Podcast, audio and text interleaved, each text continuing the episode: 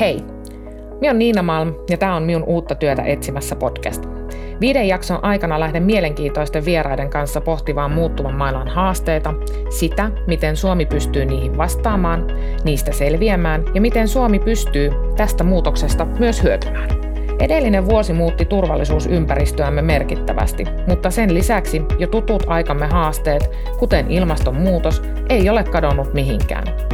Siksi halusin kutsua ilmastoturvallisuuden asiantuntija Emma Hakalan ulkopoliittisesta instituutista keskustelemaan kanssani ilmastoturvallisuudesta ja ilmastotoimista.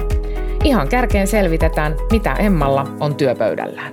Nyt just mulla on ehkä pääasiallisesti työn alla Mä oon tutkinut pidempään niin kuin, näitä ilmastoturvallisuusvaikutuksia niin kuin nimenomaan Suomeen ja Pohjoismaihin ja, tota, ja myös ehkä sellaisia niin kuin huoltovarmuusvaikutuksia, mitä ilmastonmuutoksesta tulee Suomeen.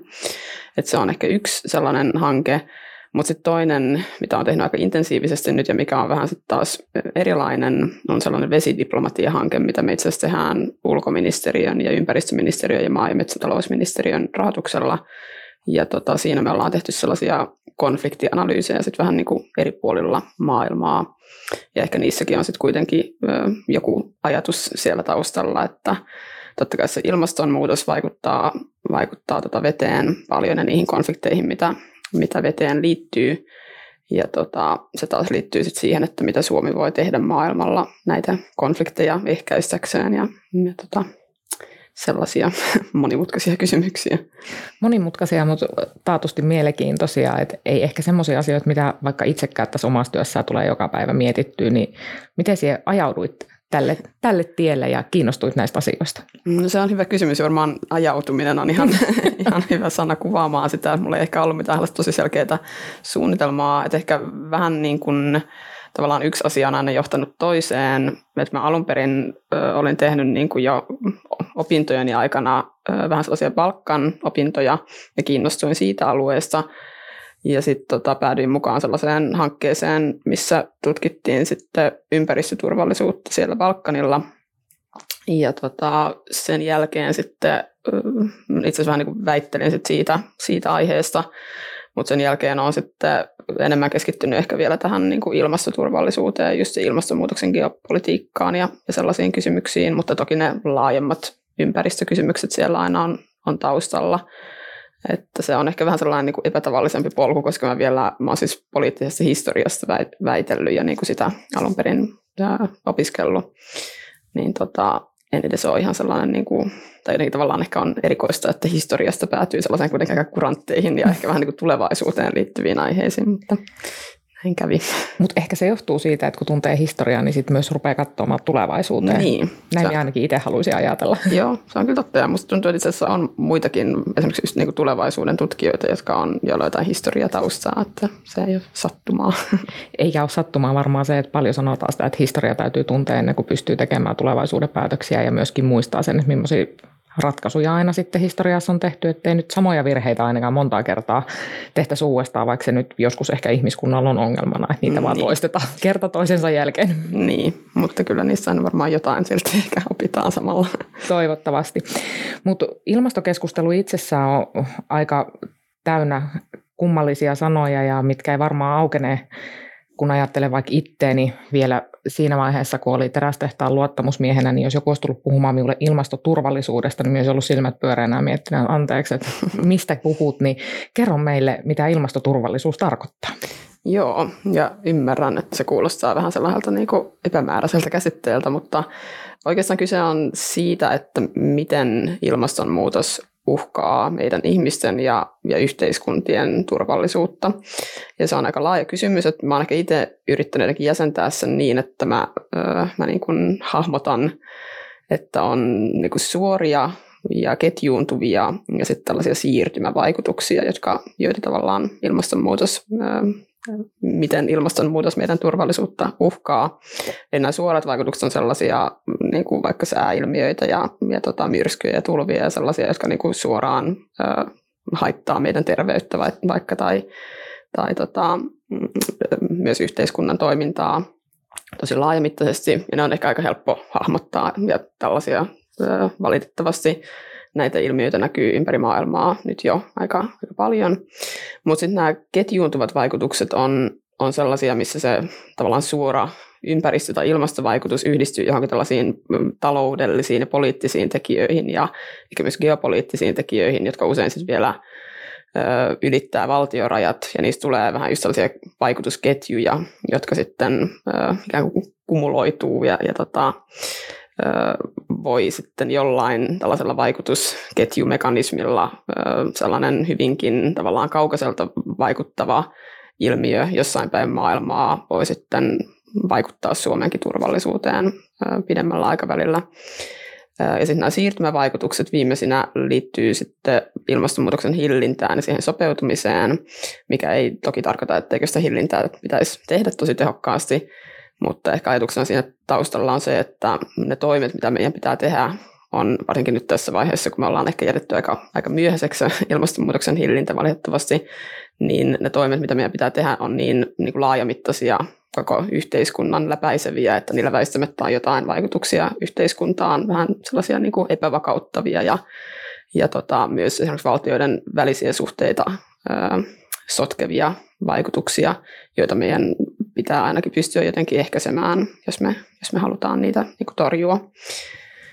Eli aika monta erilaista osa-aluettakin tähän kuuluu. Ja minulle heti tietysti itselleni tuli mieleen, että oli tuossa syksyllä kävi Grönlannissa mm. arktisen neuvottelukunnan kokouksessa. Meitä oli sieltä kaikista EU-maista plus sitten myöskin Kanadasta oli parlamentaarikkoja ja se oli aika järisyttävää kokea siis Grönlanti niin kuin luontona. Ja nyt kun mietin niitä Grönlannin, käytiin vuonossa sitten tutustumassa tähän luontoon ja mietin niitä jäälauttoja, mitkä siellä kelluu ja sulaa ja samaan aikaan sitten se makea vesi painuu pohjaa ja siinä sitten ihmiset, paikalliset sanoivat niin, että tämä ritinä, mitä kuulet, niin tässä on 2000 vuotta vanhaa happea, mikä vapautuu nyt ilmakehää sen jään mukana. Ja tähän perään sitten tapasin lentokoneessa, kun olin menossa toiseen paikkaan, niin tämmöisen intialaisen miehen, mikä rupesi sitten puhumaan näistä monsuunisateista ja siitä, että kun näin ole heillä enää ollenkaan millään tavoin niin kuin hallittavissa, he ei pysty ennakoimaan niitä, että aikaisemmin he ties kolme päivä tarkkuudella, milloin monsuunit alkaa ja kolme päivä tarkkuudella, milloin ne päättyy. Ja nyt se aikaikkuna pahimmillaan voi olla jopa kuukauden, niin meneekö tämmöinen näkökulma nyt sitten tähän keskimmäiseen vaihtoehtoon? Joo, joo, mun nähdäkseni ehkä noin noi molemmat esimerkit tavallaan jollain tavalla menee siihen. Ja ne on ihan hyviä esimerkkejä just siinä vaikka se Grönlanti, että, että siellä totta kai ne niin kuin ilmastonmuutoksen vaikutukset, mutta sitä on paljon myös sellaisia niin kuin olemassa olevia sosiaalisia kysymyksiä, mm. jotka sitten ehkä niin kuin hankaloittaa niiden ilmastovaikutusten ö, ikään kuin niistä selviytymistä ja päinvastoin. Että nämä on tällaisia niin kuin toisiaan ruokkivia ö, ongelmia. Että useinkaan ilmastonmuutos ei, ei niin kuin, ihan suoraan, vaikka just, no ehkä jo, jo, joissain tosi epävakaissa valtioissa toki niin kuin vaikka tämmöinen yksittäinen ilmastoilmiö voi, mm. niin kuin vaikka paha tulva tai muu voi, voi niin kuin syöstä valtion kovaankin ä, kriisiin, mutta, mutta myös tämmöisissä niin kuin ehkä meidän nähdäksemme vakiintuneemmissa yhteiskunnissa, niin ne on just tämmöisiä niin kuin yhteisvaikutuksia usein, mistä, mistä puhutaan. Ja sitten just toi ennakoimattomuus on musta tosi hyvä, hyvä ja sellainen kaikkia ilmastovaikutuksia usein leimaava ö, ilmiö, että, että niinkään kyse ei ole just siitä, että just vaikka maapallo lämpenisi konsistentisti tai niin kuin tasaisesti kaikkialla ja, ja tosi niin kuin ennustettavalla tavalla, vaan just siitä, että ne ilmiöt ensinnäkin eri puolilla maailmaa on tosi erilaisia ja sitten ne sotkee semmoisia vakiintuneita tavallaan vaikka vuosirytmejä, mitkä sitten vaikuttaa kaikkeen maanviljelyyn ja, ja muuhun, mm. mitä, mitä voidaan tehdä. Että, että ne on niin kuin just helposti monimutkaisia ja, ja semmoisia vaikeasti ennustettavia asioita, mistä puhutaan. Mutta nyt minä humpsahin jo heti tuonne maailmalle, kun oli tarkoitus, että puhutaan myös kotimaasta, niin palataan pikkasen takaisin tähän meidän Suomeen. Ja, ö, Miten ilmastoturvallisuus on Suomessa nykyään sinun mielestä huomioitu? No e-, enenevässä, enenevässä määrin koko ajan kyllä. Et ehkä musta tuntuu, että meillä on ollut vähän sellainen taipumus ajatella, että koska just ne sellaiset suorat vaikutukset, niin kuin kaikki myrskyt ja, ja muut ei täällä kuitenkaan ole niin semmoisia valtavia. Ja, ja tota, meillä on myös aika hyvä niin kuin sopeutumista ja sietokyky niihin, yhteiskuntana, niin me ollaan ehkä ajateltu, että me ollaan nyt turvallisuusvaikutuksilta aika turvassa, mutta mä ehkä itse näkisin, että näin ei, ei ole just näiden ketjuuntuvien ja siirtymävaikutusten takia, että se, se mitä maailmalla tapahtuu vaikuttaa sitten kuitenkin meihin, ja niissä on tietysti se ongelma, että ne just on vaikeasti ennakoitavia, koska niissä on usein monta osatekijää, jotka siellä taustalla vaikuttaa, että itse asiassa semmoisiin turvallisuusvaikutuksiin me ollaan aika jopa huonostikin varautuneita vielä toistaiseksi, mutta kyllä mä mm, tuntuu ainakin itsestä nyt, kun tätä aihetta on tutkinut, niin, niin tota, yhä enemmän kysytään vaikka eri paikkoihin mua, mua puhumaan, mikä on ehkä jonkunlainen niin kuin, osoitus siitä, että, että se on alettu ymmärtää, että, että täälläkin pitää tehdä jotain varautumista. Kyllä, ja tietysti tämmöinen oma niin kuin, takapuolituntuma niin sanotusti on, että on ikäni harrastanut hevosia ja ratsastanut aina ulkona, että ei ole ollut maneesitalleja, niin kyllä myös tuntuu, että aina kun kipeä hevosesella käy nykyisin talvella, niin aina tuulee. Mm. Aina tuulee niin kuin vähän kovempaa. Että paljon enemmän on niitä päiviä, että pitää miettiä, että lähteekö se hevonen lepattamaan alla vai onko se ihan niin kuin normaali. En tiedä, tämähän voi johtua myös iästä, että alkaa tulla vähän niin kuin järkevämmäksi, mutta siis tämä ajatus siitä, että mm. tuulet voimistuu ja kyllähän tuossa ennen joulua niin jo yksi hirmumyrsky saatiin lumeen mm. osalta Helsinkiinkin. Kyllä. No mitkä on sitten niitä kaikista tärkeimpiä kehittämistä vaativia kohtia? No itse asiassa on tosi vaikea, harmi kyllä sanoa mitään niin tosi yksittäisiä juttuja, koska tota, kyse on niin laajasta ilmiöstä just, ja ja tota, mä ehkä itse ajattelen, että, että sitä varautumista just pitäisi tehdä niin kuin yhteiskunnan tosi monella eri, eri alalla ja aika sellainen niin kuin jotenkin ihmisten välisessä yhteistyössä, mutta ehkä toisit taas, että jos ajattelen niin kuin yksittäistä asiaa, mitä me Suomessa voitaisiin tehdä, niin meillähän on tämä tällainen kokonaisturvallisuuden toimintamalli, mm-hmm. joka, jossa turvallisuus käsitetään sellaisena tosi laaja-alaisena kysymyksenä ylipäänsä, ja siinä tarkoituksena on just se, että yhteiskunnan eri toimijat niin kuin yhdessä tekee sitä varautumista ikään kuin Niitä jatkuvasti. Joo, juuri se. Juuri se. Jos haluatte, niin kannattaa käydä googlaamassa tämä timantti, niin se aukenee tämä ajatus tästä yhdessä tekemisestä. Joo, siellä on just myös lueteltu ne elintärkeät toiminnot, joita sitten siinä kokonaisturvallisuudessa tavallaan turvataan. Niin mä ehkä itse ajattelen, että ilmasto, ilmastonmuutos pitäisi tuoda siihen, siihen ajatteluun ja siihen malliin tavallaan entistä paremmin. että se on ehkä siellä jotenkin, kyllä me ollaan huomioitu ilmastonmuutos toki kaikissa turvallisuusstrategioissa ja tällaisissa, mutta ehkä vielä enemmän vähän sellainen niin kuin mainintatasolla. Että meidän pitäisi entistä enemmän miettiä että tavallaan kaikessa varautumisessa, mitä me, me tehdään, että, että miten ilmastonmuutos tulee vaikuttamaan niihin toimintoihin ja, ja myös kaikkeen niin kuin maailmalla meidän mm. ympärillä mm. tapahtuvaan. Että jos haluaa sellaista niin kuin yksittäistä jäsentävää ää, niin kuin kanavaa ajatella, millä, millä voitaisiin puuttua tähän asiaan, niin ehkä toi on se. Me oli tota itse syksyllä niin maanpuolustuskurssilla ja siellä tästä timantista puhuttiin monet kerrat ja esiteltiin sitä, että sen takia se nyt on vielä mm. hyvin, hyvin mielessä ja nämä hämähäkiverkot, mitkä siellä sisällä kulkee, että kuinka, kuinka tätä täytyy tehdä yhdessä, niin se mikä minun mielestä oli niin kuin mielenkiintoista huomata myöskin sen maapuolustuskurssin jälkeen tietysti varmaan oppii myös itse kuuntelee ihmisiä vähän toisella tavalla, niin esimerkiksi puolustusvoimilta kuitenkin alkaa tulee jo kannanottoja siihen, että ilmastonmuutos on yksi aikamme uhka siinä, missä tietysti tämä geopoliittinen tilanne ja Venäjä on nyt ollut viimeisen vuoden aikana suurimpana uhkana, mutta myös ilmastonmuutos mainitaan yhä useammin, niin kun meillä valtiojohto tästä puhuu ja puolustusvoimatkin puhuu ja meillä on järjestöjä, aktivisteja, niin keneltä niitä toimii sitten vaaditaan no, niin tässä kohtaa? Niin, siis no, tavallaan mä ehkä ajattelen, että kaikilta, että koska tosiaan kyse on niin kuin koko yhteiskunnan varautumisesta, niin, tämä on ehkä semmoinen asia, mitä vähän kaikkien täytyisi miettiä ainakin semmoisessa niin kuin eteenpäin tulevaisuuteen katsomassa toiminnassaan ja, ja suunnittelussa ja, ja sellaisessa, ei nyt toki niin, että pitäisi yhtäkkiä ruveta paniikinomaisesti varautumaan ilmastonmuutokseen, niin kuin, tai jotenkin ajattelen että tosi sellaisena niin kuin ahdistavana uhka-asiana, mutta, mutta silleen, että kun me tehdään erilaisia suunnitelmia tulevaisuuteen ja, ja varaudutaan eri tavoin eri aloilla, niin se pitäisi niin kuin nähdä siellä taustalla. Mutta ehkä sitten tietysti se, että me saataisiin joku semmoinen, no toki muutenkin tietysti järkevä ja, ja niin kuin, eteenpäin katsova ja sellainen hallittu ilmastopolitiikka, mutta myös sitten näihin ilmastonmuutoksen vaikutuksiin varautuminen. Toki siinä poliittisilla päättäjillä on aika, mm. aika iso rooli, että, että tehdään sellaista politiikkaa ja sellaisia päätöksiä, jotka sitten edesauttaa sekä ilmastonmuutoksen hillintää että meidän niin kuin, omaa varautumista ja turvallisuutta pitkällä tähtäimellä. No minä sanon nyt tämän, kun minä olen poliitikko tässä, niin ei tarvitse ottaa kantaa tähän, mutta voisi siis ajatella, että myös poliitikoilla on, tai ajatellaan, että poliitikoilla on tässä iso rooli, mutta se voi olla myös meille haaste, mm. koska me ollaan menossa kohti vaaleja ja sitten jos meidän keskustelu esimerkiksi tyrehtyy pelkästään siihen, että me puhutaan taloudesta ja ei puhuta vaikka ilmastopolitiikasta ja taloudesta ja siitä, että mitä myöskin voidaan saavuttaa. Niin kuin oma ajatukseni on siinä, että näiden kaikkien ilmastotoimien myötä niin myös saadaan Suomeen työtä ja nimenomaan uudenlaista työtä. On se sitten puolustussektorilla, on se teollisuudessa, se voi olla myös palvelujen osalta.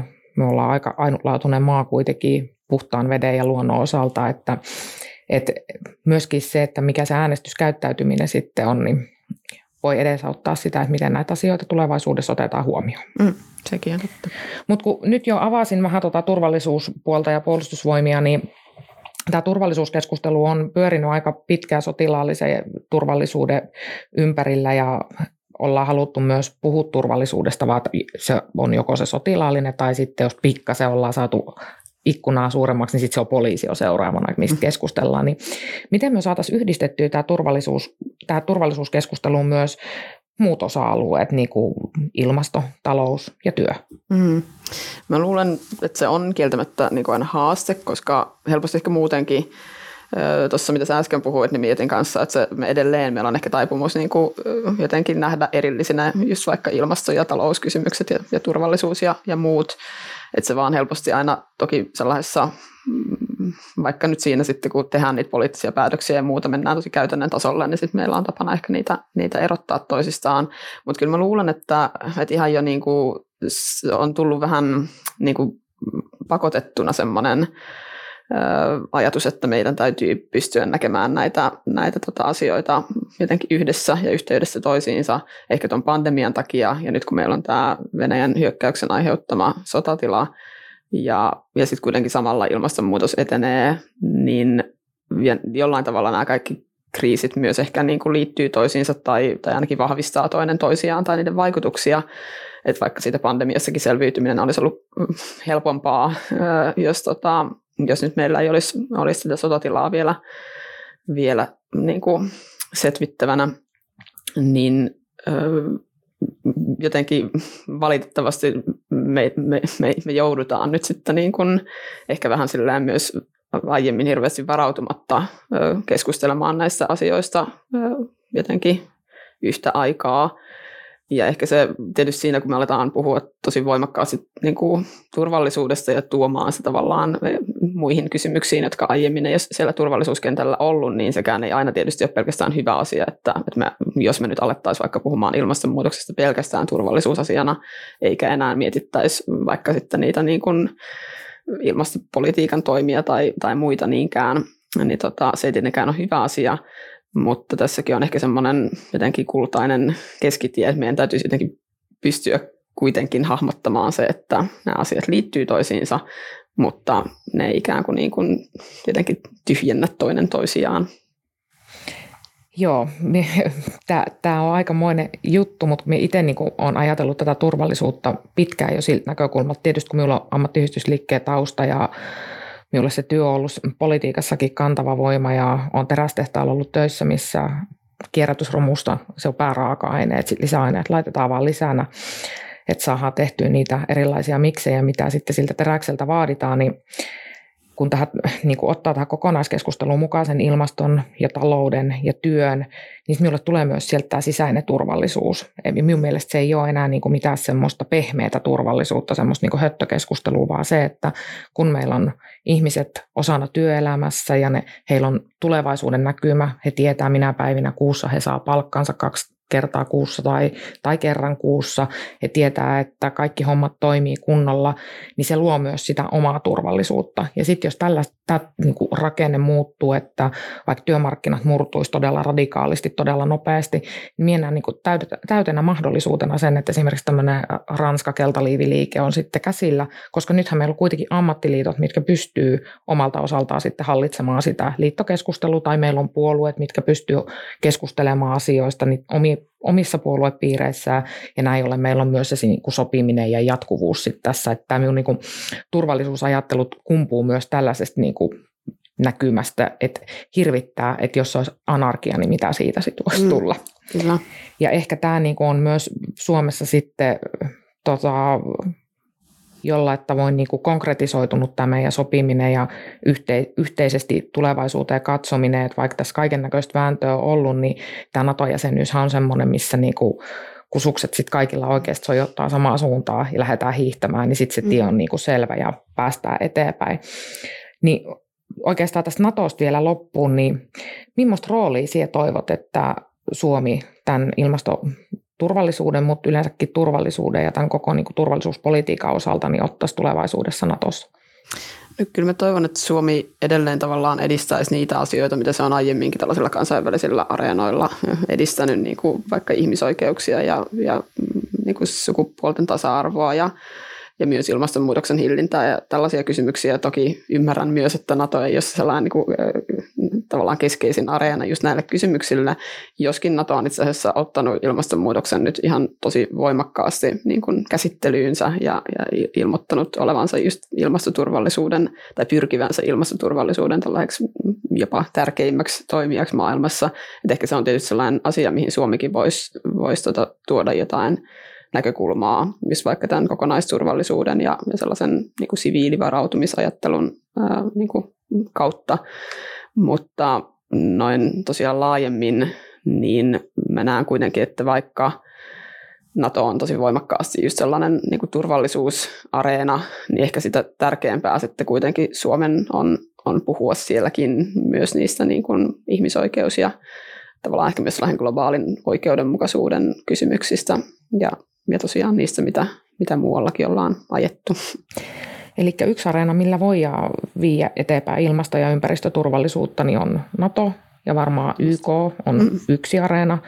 Kun puhutaan näistä kansainvälisistä verkostoista, niin ne ihmisille tuppaa jäämään vähän semmoiseksi, niin mm. että on vaan joku kansainvälinen lainsäädäntö, missä ollaan mukana, mutta tietysti me tehtiin oma edellinen vaaliohjelmamme 2019 vaaleihin YK Agenda 2030 pohjalta. Ja sillä nimenomaan ajateltiin, että pystytään peilaamaan myös tulevaisuuteen ja miettimään niitä tulevaisuuden ratkaisuja. Tuleeko sinulle vielä jotain muita niin keinoja, mitä maailmanlaajuisesti voitaisiin käyttää? No tietysti sitten on aina EU, joka, joka on kuitenkin niin kuin ilmastonmuutoksen hillinnässä erityisesti tosi iso toimija. Ja yhä enemmän kyllä myös ikään kuin liittänyt tätä ilmastokysymystä ja ilmastonmuutoksen hillintää sellaiseen niin kuin geopoliittiseen ikään kuin strategiaansa ja, ja toimintaansa. Ja myös ehkä semmoiseen ainakin niin kuin puheen tasolla EUkin puhuu kuitenkin ilmastonmuutoksesta ja ehkä sellaisen ilmastoturvallisuuden edistämisestä globaalin oikeudenmukaisuuden kysymyksenä, niin se on tietysti myös sellainen, sellainen reitti, missä Suomi tavallaan on kokoaan suurempi, että saa sen ikään kuin EUn hartiat, mm. hartiat taakseen. Ja sielläkin pitäisin Suomena tätä, tätä kysymystä esillä. Kiitos paljon haastattelusta Emmalle. Tämä haastattelu vahvisti ajatustani siitä, että meidän on puhuttava turvallisuudesta myös laajemmassa kuvassa. Tärkeintä on tietenkin muistaa, että ilman hyvinvoivaa ympäristöä ja luontoa meillä ei ole enää yhteiskuntia, joita kehittää. Toivottavasti tämä jakso sai siutkin ajattelemaan ilmastoturvallisuutta hieman uudella tavalla. Ensi viikolla studioon saapuu todella mielenkiintoinen vieras, kun pääsen keskustelemaan tulevaisuuden tutkija Otto Tähkäpään kanssa. Palataan siis ensi viikolla.